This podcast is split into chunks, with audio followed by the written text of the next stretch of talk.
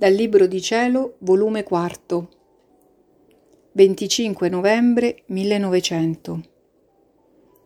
La natura del vero amore è di trasmutare le pene in gioie, le amarezze in dolcezze.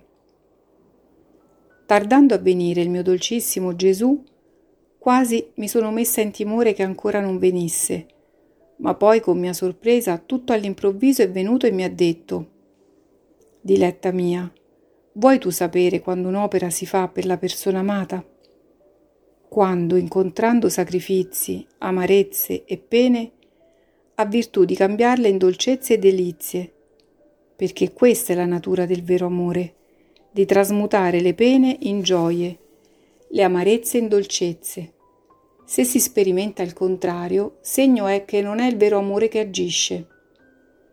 Oh, quante opere si dice che lo faccio per Dio, ma negli incontri dolorosi si fanno indietro.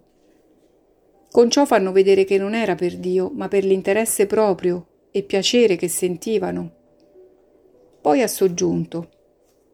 Generalmente si dice che la propria volontà guasta ogni cosa ed infetta le opere più sante.